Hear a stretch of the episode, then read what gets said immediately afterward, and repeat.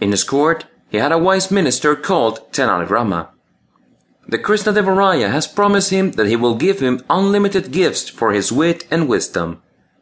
Tenalirama was happy to hear this from him. As they passed by, but he did not hear back from the Krishna Devaraya about his rewards.